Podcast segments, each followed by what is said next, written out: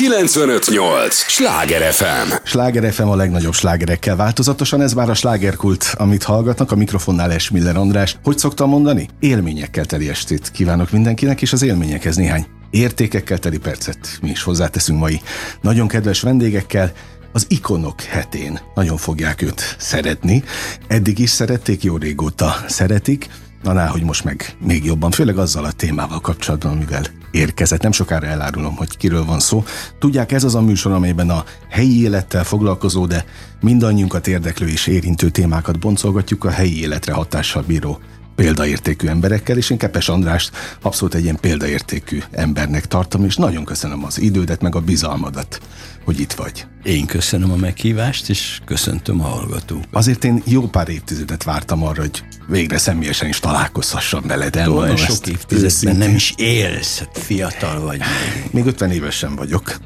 Te meg már azóta pályán vagy. Igen. És ezzel nem az életkorodat akarom degradálni, inkább pozícionálni, uh-huh. hogy hogy kettős jubileum van egyrészt. Tehát most nagyjából van egy nagyon komoly apropója, ami miatt beszélgetünk, ez az új könyved, zseniális címmel egyébként, és Már azt hittem, hogy a könyv maga zseniális. Az is zseniális. hogy hát, ha örülsz. De képzeld el, hogy egyébként egy úriembernek tartalak, és most nem azért mondom, hogy puncsoljak, már úgyis itt vagy, Igen. már nem kellene. De de az, hogy valaki ide küldje a könyvét, nyilván a kiadón keresztül dedikálva előre, hmm. hogy ezt el tudjam olvasni és fel tudja készülni, ez nagyon ritka. Néha küldenek kiadók, ma már az a divat egyébként, lehet, hogy te is tudod, vagy kaptál is talán, PDF-eket küldenek, vízjelesen, hogy még csak véletlenül se tudjam feltölteni sehova, na nem mintha ha akarnám, de hogy te a klasszikus régi iskola szerint küldted a jó vastag és nagyon szép könyvet, amit én el is olvastam. És majd elmondom a benyomásaimat, hogy mi a véleményem, meg, meg, meg egyáltalán ö, milyen érzéseim vannak ezzel kapcsolatban, de, de tényleg sokáig vártam arra, hogy találkozhassunk. Képzeld el, hogy én már a szerencsés útjaim, ez volt a címe a könyvnek? A réges, az volt az, réges, első, az volt a legelső. 85-ös, vagy valahogy és így, 80-as évek közepén. Hogy én ezt gyerekként elolvastam annó. Édesanyám a moziüzemi vállalatnál dolgozott, régen még így hívták uh-huh. vidéken. És amikor te ott egyszer megjelentél forgatni a stúdióval, ott azt mesélte, hogy összeszaladt az összes hölgy, aki csak élt és mozgott abban a, abban a, a vállalatban, meg persze a férfiak, és egy óriási dolog volt, hogy egyáltalán a Kepes ott van már a stúdióidőben is. Tehát, hogy ez a fajta tisztelet, ami most nem akarok megint jönni azzal, hogy mert tudom, hogy divat téma, hogy most már celebek vannak, de régen köztiszteletben álló alkotóművészek voltak, és a tévések is abszolút ebbe a kategóriába tartoztak. Tehát én emlékszem a stúdióbeli tevékenységedre, és arra a könyvre is amit ő hazahozott és igen, elolvasta. Ez tényleg fantasztikus, mert mondom, az 86-os, igen, most így visszagondoltam. És a Kepes féle könyv olvasmányaim, tehát onnan indultak, és ahhoz képest eljutni egy most már sokadik regény, most éppen sorsregénynek mm. hívja a kiadó, ugye a, a Két macska voltam című művedet. Azért zseniális, mert megszerettetted velem a regényeket. Én nem szerettem regényeket olvasni, én inkább ilyen életrajz párti vagyok, mindig azokat a, az élettörténeteket bújtam, de sikerült elérned. Na, ez nagyszerű, köszönöm szépen. És te tényleg írónak készültél, csak úgy 40 évig el? el lettél terelve? Igen, ilyen félrecsúsztam a pályán. Ezen gondolkodtam, amíg ide tartottam a, a stúdióba, hogy, hogy ha valakiben benne van az az ősi természetes vágy, vagy vágyódás, az hogy tud 40 évre egy másik pályára menni? Tehát azt legalább ugyanúgy élvezted? Én nagyon élveztem, és hát rengeteget kaptam egyébként. Egy, én rádióban kezdtem, tehát itt most itthon érzem hát, magam na, ezt a, a, a másik lett volna, igen. ezen is gondolkodtam, hogy vajon amikor bejössz egy stúdióba, akkor benned milyen érzések vannak? A rádió számomra a legotthonosabb hely. Sokkal otthonosabb, mint a, is, ha itt lenne egy kamera? Sokkoló, persze. Én, én magamat mindig úgy neveztem, hogy én, én ilyen szemérmes exhibicionista vagyok, tehát nyilván az ember meg akarja mutatni magát, de, de engem zavarta a televízió, hogy ott látni lehet. Nem nagyon látszott rajtam, talán, nem, nem, nem, nem bizonyos idő után már nem sikerült észre. ezt természetesen csinálni, de a rádió az, az mindig egy sokkal intimebb műfaj. Tehát ennél intimebb már csak a telefon. Uh-huh. Tehát engem mindig arra emlékeztetett, amikor az ember fölhív valakit, közeli barátját telefonon, és akkor hosszasan lehet ilyen nagyon intim módon beszélgetni, és nem kell arra ügyelni, hogy az embernek milyen a mimikája, meg milyenek a gesztusai, hanem az egészben van egy ilyen bensőséges sutyorgás. Uh-huh. És uh, akkor, amikor én kisgyerek voltam, akkor, mint hogy nem létezett televízió, tehát a családi esték azok úgy zajlottak, hogy akkor összebújtunk a testvéremmel a szüleim ágyába, és ott a család összebújva rádiójátékokat hallgatott, ami hát egy teljesen másfajta és bensőséges kapcsolatrendszer. Abszolút. Tehát nekem, nekem a rádió, ráadásul a rádióba jártam óvodába mert hogy ah. a mamám abban az időben Igen, a rádió olvastam. spanyol szekciójában Igen. dolgozott. Tehát nekem a rádió az egy ilyen nagyon régi kapcsolat. Na most a rádiótól a televízión át a regényig az egy elég egyenes út. Tehát ezt sokan Igen, csodálkoznak rajta, Igen. de... Rokon szakmák? E, abban a szempontból... Ha az alkotás rokon, Nem is az alkotás, a mesélés. Uh-huh. Jogos. Tehát a történetmesélés. És én a rádióban is, televízióban is, és a regényeimben is, sőt még az eszé regényeimben is, mert azok is tele vannak anekdótákkal, én történeteket mesélek, és hát szerintem ez volt az az egyenes vonal, ami a regényekhez uh-huh. elvezetett, hogy én a történet az, az számomra egy nagyon fontos dolog. Na most, ha tényleg a két komoly évszámot nézzük, a 75-50-et, vagy 75 per 50-et, Igen. akkor átok vagy áldás közvetítőnek lenni, ha már a történeteket említetted. Én nem így gondolkodtam rajta, hanem nekem ez annyira természetes. Na. Tehát, hogy, hogy nekem... Itt jön a varázsszó, igen, természetesség. Hogy belő, belőlem jön ez. Az életem egyik legnagyobb e, dicsérete az volt, amikor egy fiatal filmrendező nő, egy nagyon tehetséges, egyszer úgy beszélgettünk, és azt mondta, hogy ő gondolkodott rajta, hogy valamikor az őskorban, amikor az emberek tűz körül ültek, és ott meséltek egymásnak, mindig volt egy mesélő, és ő valahogy úgy képzeli el, hogy az a mesélő az olyan volt, mint én. Aha. Na most ez a ezért érdemes. Ez egy, ez egy fantasztikus dolog, és, és én azt gondolom, hogy ahogy a szent könyvek is mindig történetekből tanult, tanítattak, ugye a Bibliában is, de hát a többi szentkönyvben, más vallások szentkönyvében is mindig a, a történeteken keresztül próbálják a, a morált és a tanításokat elővezetni, úgyhogy annélkül, hogy én ezt ilyen spekulatíve kitaláltam volna, belőlem ez jött. Tudsz még jó hallgató lenni? Rádióhallgató, úgy érted? Nem, vagy... nem, a történetek hallgatója. Ja, igen, tudok, tudok. És igazából... Tehát én, a kíváncsiság az ugyanúgy megvan? Az ugyanúgy megvan. Élettörténeteket is nagyon szeretek. Nem úgy, hogy akkor most nekiállnak, és akkor írnak nekem leveleket, hogy jaj, Kepes úr, akkor nekem is nagyon érdekes a történetem. Ugye kapok rengeteg ilyet. Így nem szeretek. Akkor szeretek, hogyha egy társaságban vagyunk, és uh, én annak örülök, hogyha nem én vagyok a középpontban, hanem uh-huh. ha valakivel el lehet kezdeni dumálni, és elkezdi mesélni azt a fajta világot, amiben ő él. Egyrészt, mert az érdekes, másrészt meg ebből táplálkozom, meg az számomra mindig sokkal izgalmasabb, mint amikor engem kezdenek kérdezgetni, és akkor úgy érzem, hogy uh-huh. akkor most már megint elviszem a sót. És a te világod az mennyire áll közel a többi világhoz, amiket hallasz, hogy amivel megtalálnak?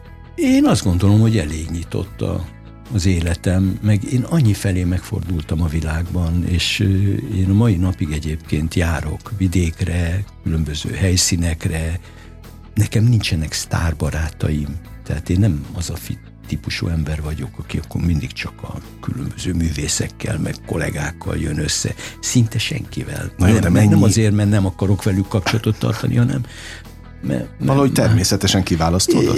Aki, aki, igen, aki, aki érdekes, hogy nem tudom, a takarítónkat például imádom hallgatni, uh-huh. mert egy baromi zseniális fiatalember, akinek az élet sorsa az sajnos nem tette lehetővé, hogy eljusson oda, ahova az intelligenciája és a képességei megengedték meg, volna, és például ezek a dolgok engem sokkal jobban érdekelnek. Uh-huh. Hú, hát most dobálod itt a labdákat. Azért mm. elég komolyan. Egyrészt, hogy egy férfi takarít, most remélem a, a bulvár újságírók nem erre fognak rá Igen, egy, ugrani. egy fiatalember van, aki hetente egyszer segít nekünk, tehát igazából én segítőnek uh-huh. tekintem, családtag nálunk, tehát gyakorlatilag családtagnak számít. Ez még bensőségesebb, de, de azt mondtad, hogy nem tették lehetővé a körülményei.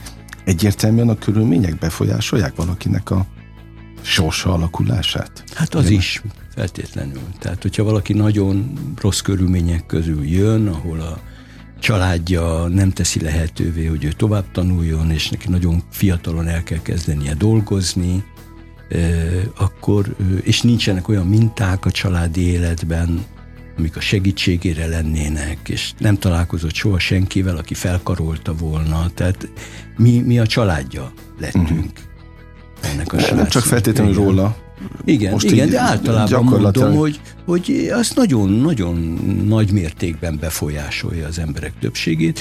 Más kérdés, hogy én azzal se szoktam egyetérteni, amikor valaki mindent a körülményekre Na hát igen, ezt kérdeztem. Igen. Hogy mutogathatunk-e? Igen, a felelősség a miénk. Tehát azt gondolom, hogy különösen manapság, amikor mindenki ilyen különböző traumákra fogja rá, ami, ami jogos egyébként, tehát ez mindenkinek meghatározza az életét, tehát egy kicsit ugye a regényem is erről szól. Ezt akartam mondani, hogy most már akkor eljutottunk igen, a, igen. a történetig, igen. hogy azért ott is a, a, a főhős a körülményekkel dacol? Hát igen, csak... Próbál.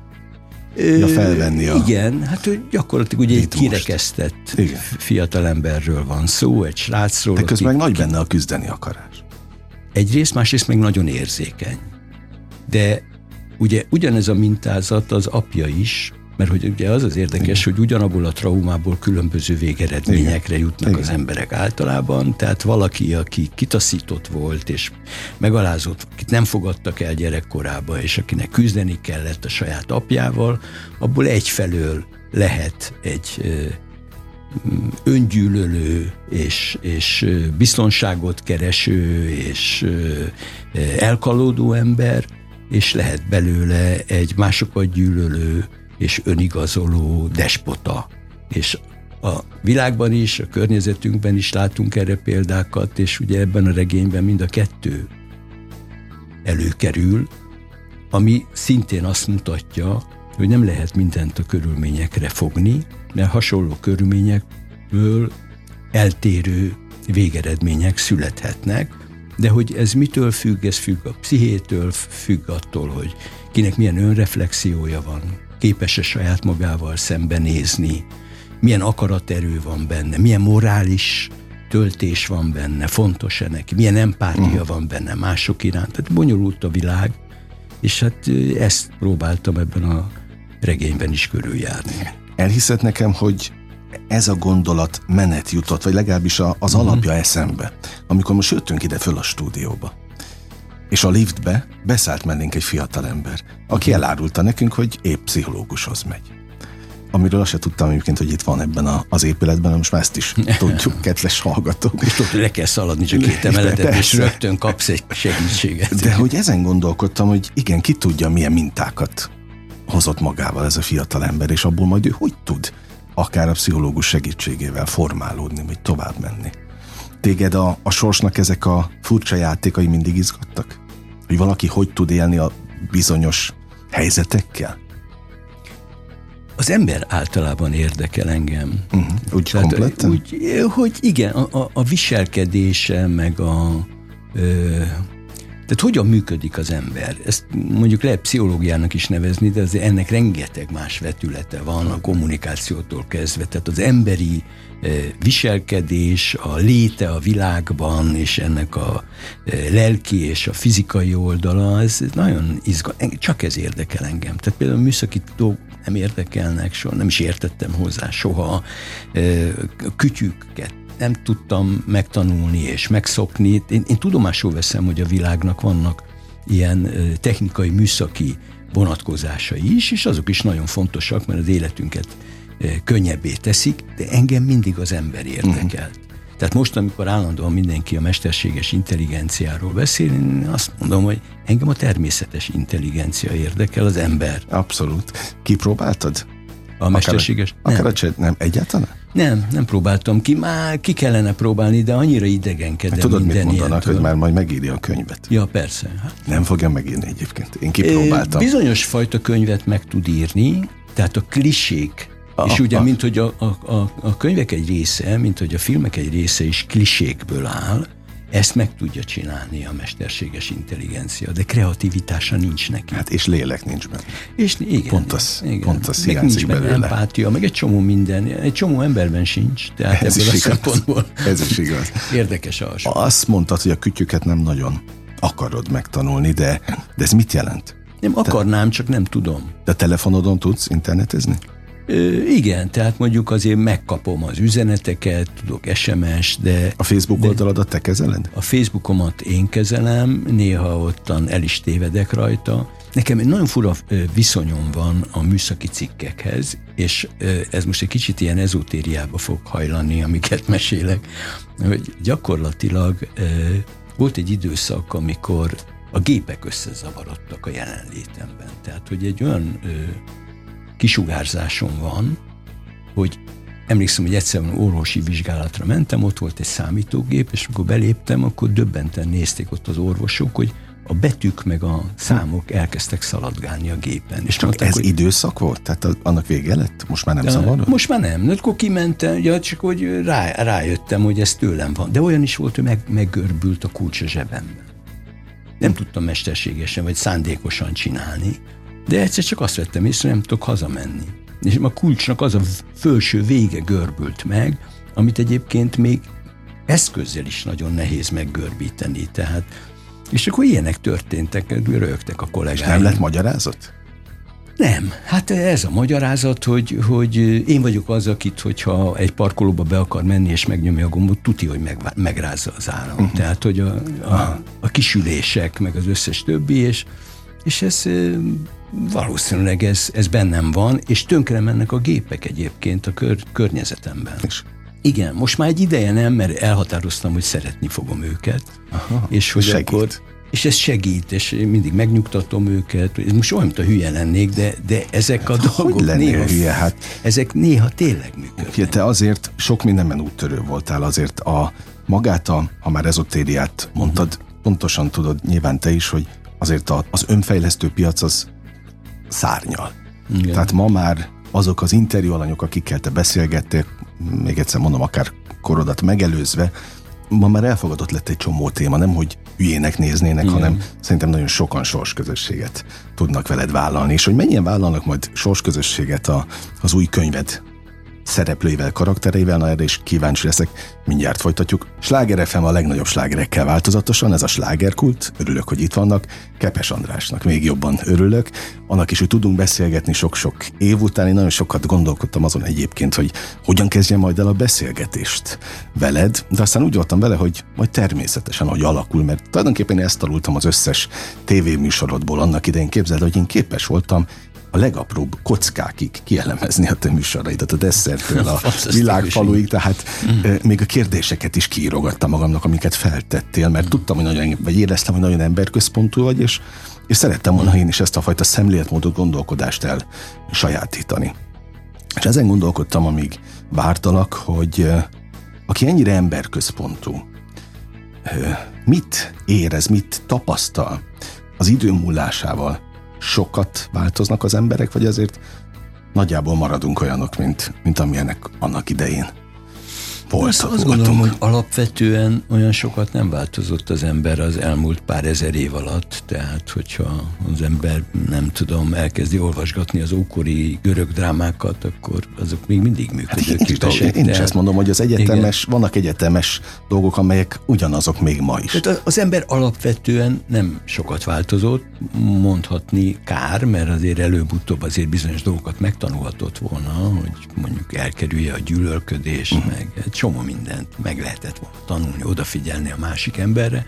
A technika és a technológia az sokkal többet változott, és valószínűleg sokkal gyorsabban halad, mint ahogy az ember mm. fejlődne. És hát ez, ez azért, ugye erről elég sokat beszélnek, ez, ez azt gondolom, hogy hogy ez egy izgalmas kérdés. Egyelőre engem így irodalmilag ez olyan nagyon nem érdekelt, mert mint ahogy én szifiket se szeretek olvasni, meg krimiket se szeretek olvasni, én azt gondolom, hogy a valóság az sokkal izgalmasabb, mint amit ki lehet találni. Én is mindig azt mondom, hogy a valóság fiction, izgalmasabb, mint a képzelet. Hát igen, igen, igen, igen. Úgyhogy én, valahogy úgy érzem, hogy az emberben olyan mélységek vannak, ami, ami feneketlen kút. Tehát, hogyha az ember ebben az irányba halad, akkor, és megpróbálja megismerni a másik embert, akkor ez végtelen lehetőséget rejt.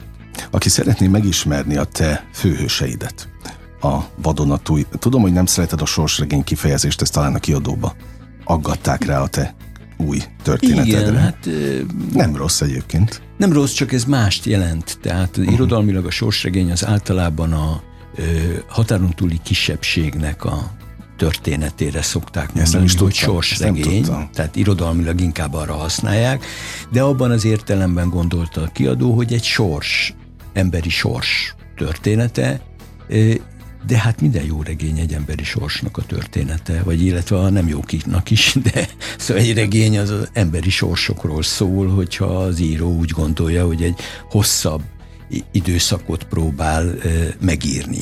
Ez egy, ha úgy tetszik, egy családregény is, hiszen egy családnak a története, egy embernek a sorsa is, egy nagyon különös embernek a sorsa is. E, Te mit tanultál tőle? Ettől az embertől? Igen, mi alatt dolgoztál vele rajta? Hát igazából ugye annélkül, hogy lelőnénk, hogy miről szól a regény. Nem spoiler. Igen, igen. Szóval végül is ez egy nagyon kacifántos életút, ami, ami hát van ennek egyébként egy eredeti mintája. Tehát én ismertem azt az embert, aki az egyik mintája volt ennek az én főhősömnek. Azért mentél el oda délvidékre? Nem, nem azért. Jó, hát azt azért annyit talán elmondhatunk, hogy egy, egy Hát ezzel elég sokat elővünk, de mindegy. Tehát ugye egy rendőrről szól, aki betörő lett. És ez egy valóságos... Te mondtad ki. Igen, ez egy valóságos történet. Én ismertem a, azt az embert, akiről szó van, tehát én készítettem vele interjút börtönben, és az csak az egyik minta. Tehát én tulajdonképpen két regényen gondolkodtam. Az egyik történet az arról szólt, hogy van egy srác, aki kicsi korától kezdve nem fogad el az apja, és a, ennek a kitaszítottságnak és kirekesztettségnek mi a következménye, és volt ez a másik történetem erről a valóságos figuráról, és a kettőt én összegyúrtam. Tehát tulajdonképpen itt csak a, a fő szereplőnek a, a, az alapmintája az, ami uh-huh. azonos vagy hasonló. Nem így hívták, nem így nézett ki, nem ilyen volt az élettörténete, nem ilyen volt a családja, nem ilyen volt a háttere, nem így zajlottak a történetek, tehát ez mind fikció. De ezek mindig úgy születnek, azt hiszem, hogy a, a, a regény fikciók, hogy az ember fog Élmény. egy valóságos problémát, vagy egy helyzetet, és utána kitalálja hozzá azt a történetet, ami őt foglalkoztatja. Tehát mint Kosztolányi édes Annája, az egy uh-huh. újsághír alapján született. Nyilván nem olyan volt az a lány, történet is csak részben hasonlított, ugye maga a bűncselekmény. Hát így, ilyen tén módon kapcsolódnak az én mintáim magához, ehhez a Két macska voltam című regényhez. De közben meg pontosan tudom, hogy a fikció és a valóság találkozott, amikor te oda elmentél. A fikció és a valóság tulajdonképpen ő neki ahhoz a vidékhez se volt semmi köze. Tehát ez a délvidék, ez megint egy teljes fiktív történet. De Nincs. megnézted a helyszíneket. Én megnéztem, de neki ehhez semmi köze ah, nem okay. volt. Igen, okay, igen. de a te fikcióddal Az én fikciómban Színek, volt ez a délvidék, tehát én oda helyeztem el ezt a történetet, ahova kiköltözik az apa igen. egy tanyára a családjával, és minthogy nekem ez a délvidék több szempontból fontos volt, ezért úgy döntöttem, hogy akkor azért jó lenne a helyismeret is, hogy el tudjam képzelni, mert én előtte ezt elkezdtem írni, majd rájöttem, hogy azért jobb lenne, ha lemennék és megnézném, uh-huh. hogy hogy néz ki a dráva mente, és kiderült, hogy át kell írnom a történetet, mert nem úgy képzeltem, uh-huh. mint ami a valóság volt, és szerettem volna, hogy a fikcióban valóságos Aha, okay. helyszínek legyenek. Utána írtad át, amikor megnézted. És utána megnéztem, és utána átírtam ezt a történetet, de tulajdonképpen ez a drávamenti vidék, ez több szempontból érdekelt. Egyrészt azért, mert ugye a, az ormánság, arról a területről beszélünk, ez mindig is Magyarország egyik legszegényebb vidéke volt, tehát ebből a szempontból is izgatott, hogy az élet milyen, oda helyeztem el a hőseimet. A másik meg, hogy ugye a Dráva túlpartján az egykori Jugoszlávia volt, Igen. mert ugye a regény a 70-es években Igen. kezdődik, és a rendszerváltás idején és a délszláv háború idején is zajlik a történet, Úgyhogy annak is fontos szempontja volt, hogy, hogy ott a dráva mentén legyen, ahol a túlparton valamikor magyarok éltek, és hogy ővelük mi történt, ami nekem szintén személyes élményem, mert én forga, forgattam a délszláv háborúban. Uh-huh. És ott is voltak olyan élmények, amin, amin nagyon elgondolkodtam, hogy hogyan vonatkozik mindez ránk és a mi történelmünkre. Emlékszem, hogy mivel kezdtem, hogy azért tartom nagyon jó és most már az összeset el fogom olvasni, ígérem, a, a regényeit közül, mert nagyon jó gombokat nyomogatsz az olvasóban bennem, legalábbis. Én, én is jártam annak idején ott a uh-huh. dráva mentén, abszolút bele tudtam magam képzelni, pedig nem is értem még akkor, amikor ez az egész zajlott, de, de el tudtál vinni abba a világba. És csak hát ugye az mindig egy nagy kérdés, hogy az alkotó ember, aki valamit üzem, vagy alkot, az, az találkozik-e az olvasó befogadó képességével, vagy hogy fogadja be a, az olvasó, milyen gombokat nyom, érzelmi gombokat nyomsz meg rajta, miket írnak neked, milyen visszajelzéseid vannak.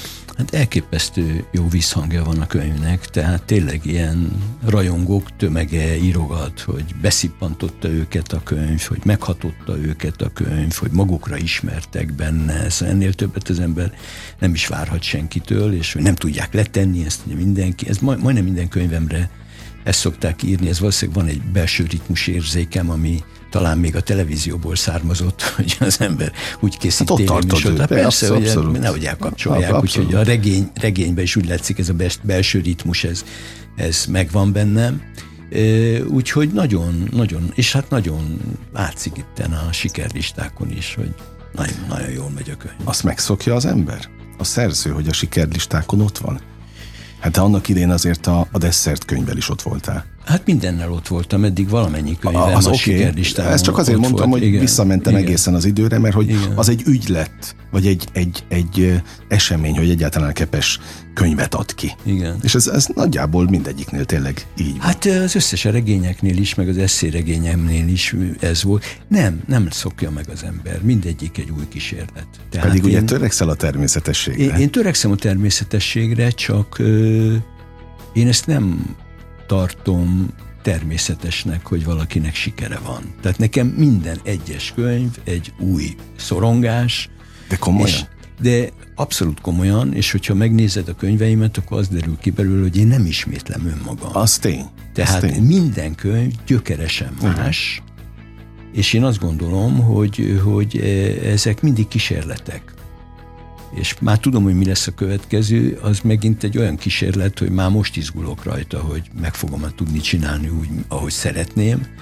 Úgyhogy ez, ez, ez egy, én azt gondolom, hogy aki azt hiszi, hogy neki természetes a siker, az vagy nem tudja, hogy miről szól a világ, vagy annyira el van szállva, hogy uh-huh. azt nem tudja, hogy ő miről szól. Tehát én azt gondolom, hogy ezért mindig meg kell küzdeni, és melóval, és végig gondolni, és együttműködni. Nekem sokat segít a kiadó, jó, jó kollégákkal kell együttműködni, akik megmondják, ha tévúton járok, és át tudjuk beszélni a dolgokat. Tehát én szeretek másokkal, szeretem a saját kérdéseimet másokkal is megosztani, uh-huh. mert nem feltételem azt, hogy én tudnék mindent. Egyébként zseniálisan menedzselitek most tényleg egy-két dicsérő szót a, a kiadónak, és akár ezzel is kezdhettem volna a beszélgetést. Open hogy Books, csak a, mondjuk abszolút, ki a nevét, igen. és jár is nekik a, a megnevezés, hogy igen. hát több exkluzív könyvbemutató is van országszerte, de Budapesten is, nem csak egy. Igen, igen. És, és teltház van, ráadásul mindenhol nagyon exkluzívak, tehát olyan vendégeket hívsz, veszel elő, akik maguk is kuriózumok Igen. melletted, Úgyhogy ugye itt csak az átrium, ami ami arról szól minden, most én utána olvastam, és tényleg ott is csak szuperlatívuszokban beszélnek a, az olvasók. Élvezed ezeket a találkozásokat az olvasóiddal? Én élvezem is, mert én egyébként nagyon sok előadást tartottam ezelőtt is, ami nem feltétlenül mind a könyveimmel kapcsolatosak, hanem majd szegről végről igen, mert olyan részletekről beszélek, ami egyes könyvekben is megjelenik, de fárasztó egyrészt, másrészt viszont olyan sok szeretetet és pozitív sugárzást kapok a nézőtérről, ami miatt ez érdemes. Feleségem szokta mondani, amikor egy ilyen este után hazamegyek, hogy világítok a sötétben, mert annyira, annyira feltöltődök. De meddig ez a kérdés? Hát, meddig tart a világítás? Hát a következő előadásig, Na, mert akkor az újabb feltöltődés Az, az elég jó, nem az, hogy másnapra igen, már igen. újra kell tölteni. Engedj meg még egy kérdést, és küszöm, hogy nem a zsebedben akarok turkálni, de az írás az mennyire kényszer neked? Egzisztenciális kérdés. Hát nem azért csinálom. Na, hát, hát én akkor is csinálnám, akkor is csinálnám, hogyha ha nem mennének ilyen jók, talán kevésbé lelkesen. De, de nem a pénz miatt uh-huh. lelkes az ember, hanem azért, mert a szeretetél, meg azért a uh-huh. fogadtatásért, hogy ez egy fantasztikus érzés, hogy az ember a saját világát leírja papírlapokra, és ez másoknál megjelenik, és érzelmeket mozdít meg bennük, és Igen. úgy érzik, hogy tanulnak belőle, hogy szórakoznak rajta, hogy fölismerik magukat. Tehát én azt gondolom, hogy ennél nagyobb ajándék az életben nincs. És azért én ennek bizonyos részleteit átéltem a rádióban és a televízióban is, meg amikor előadásokat tartok, akkor is, de valahogy a könyvnek van egy olyan varázsa, hogy az ember úgy elzárva a saját dolgozó szobájában egyedül ír, és fel se fogja, hogy ez miket mozdít meg másokban. Hát is majd, hogy mennyire túlél majd ez az egész, főleg ami ugye hát igen. ki van mondatva, mert hogy van a szó elszáll, de az írás azért az, az megmarad. Elhiszed, hogy nagyon őszintén mondom, hogy nagyon élveztem a beszélgetést? Én is nagyon jól éreztem magam, köszönöm szépen. És örülök, hogy végre találkoztunk. Sok-sok ilyen csillogó szempárt kívánok, ami, ahogy most neked csillog a szemed. Mert akkor nagy baj nem lesz a, Ez így van. a folytatásban. Igen, akkor igen. ezt kívánom, és sok-sok értéket, élményt, kedves hallgatóink, olvassák el a Két Macska voltam című kötetet, ha még nem tették meg és várjuk a visszajelzéseket. Köszönöm Kepes András idejét, türelmét még egyszer, a bizalmát. A hallgatókét is most bezárjuk a slágerkult kapuját. Ahogy mondta, Mikonok hete, holnap visszatérünk Müller Péterrel. Érkezünk majd holnap este, várom mindenkit, és akkor sok-sok élményt, értéket kívánok mindenkinek az elkövetkezendő időszakhoz is. Engem Esmiller Andrásnak hívnak, vigyázzanak magukra. 958! Sláger FM!